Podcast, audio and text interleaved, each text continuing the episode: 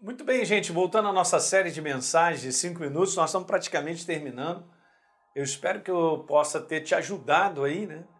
Com esse aspecto de não viver na frustração, né? Ou viver nesse, nesse buraco de estar continuamente frustrado, porque situações acontecem, nós enfrentamos problemas, como eu disse, e é um erro achar que é só exclusividade nossa, só muda de endereço.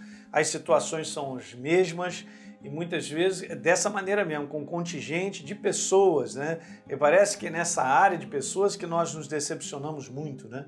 Então, muitos podem ser os problemas, mas eu e você, ao traçarmos um propósito, a dificuldade em si não está nos problemas que a gente enfrenta, mas como a gente lida. E eu tinha comentado isso no vídeo anterior, da importância de nós aprendermos a ver as coisas que enfrentamos como lições, ok? Porque não são situações para arrasar e deixar a gente naquele conteúdo ali acabado. Não, acabou não. Tem uma, tem uma lição que eu estou aprendendo nisso.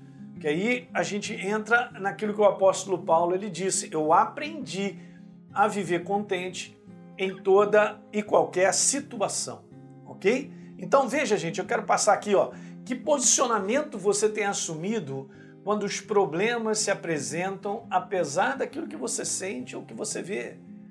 Não me entrego a esses sentimentos, mas que posicionamento.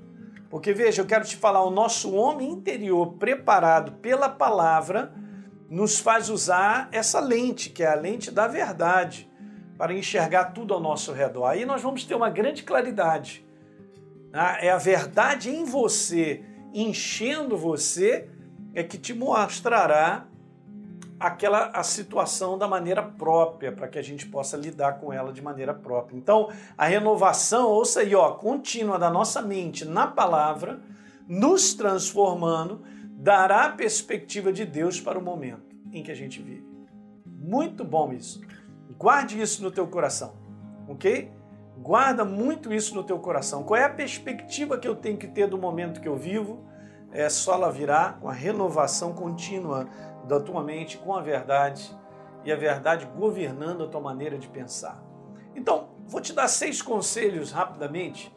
Eu vou terminar isso é, no próximo vídeo. Seis conselhos para lidar com problemas que geram grandes frustrações ou frustrações. Pode ser com pessoas ou outras situações. E o primeiro deles é esse aqui, ó. Busque cada vez mais a revelação no teu coração do quanto Deus te ama. Ele é teu pai, ele tem o melhor para você sempre. Eu preciso disso. Eu gosto muito da passagem de Jesus e eu quero te mostrar algo bem interessante. Isso aqui é bem revelador e rápido eu conto essa história para você.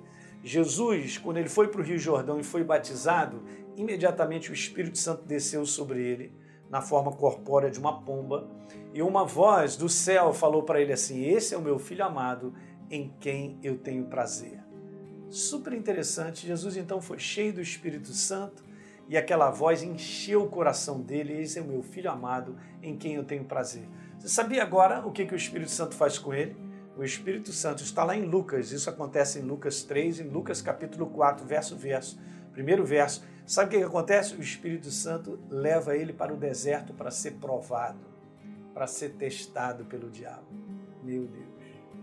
Você vê como é que eu e você precisamos da revelação no nosso coração do quanto Deus nos ama para nós enfrentarmos os problemas e as situações difíceis?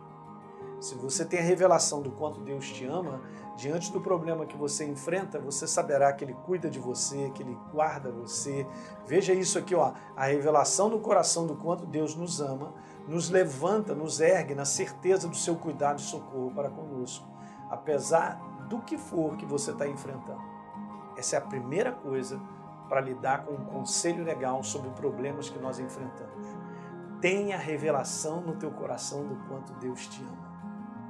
Eu acabei de te mostrar uma passagem. Jesus ouviu do céu a voz que dizia: Eis o meu filho amado, em quem eu tenho prazer, e logo imediatamente ele foi provado pelo diabo.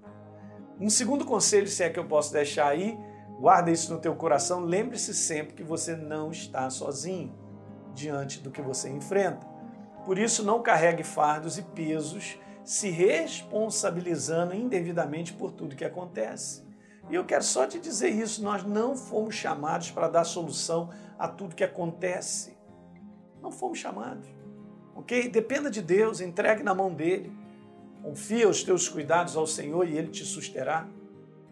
Não é isso? Lança sobre ele toda a tua ansiedade. E veja, faça o que é certo, diferentemente de tentar fazer o impossível. Não fomos chamados para fazer o impossível. Mas o que, que agora o Espírito Santo te mostra para você fazer diante dessa situação? Ou daquilo que você está enfrentando? O que ele te falar, faça, porque o resto é com ele. Ok? Guarda o teu coração nele para você não viver dessa forma, de maneira frustrada. Terceiro e último conselho desse vídeo, nós vamos terminar no próximo vídeo, é o seguinte: cuidado com a sua maneira de pensar e, consequentemente, abordar os problemas. A maneira de pensar e abordar um certo problema me levará a fazer escolhas que podem me quebrar ou me organizar para avançar. Eu já comentei bastante sobre isso. Ok, queridos? Então temos aí três bons conselhos para lidar com problemas que geram frustrações na nossa vida. Dá um like nesse programa, se inscreve no nosso canal e deixa um comentário que é importante para todos nós. E nós vamos terminar com mais três conselhos no próximo vídeo. Um grande abraço.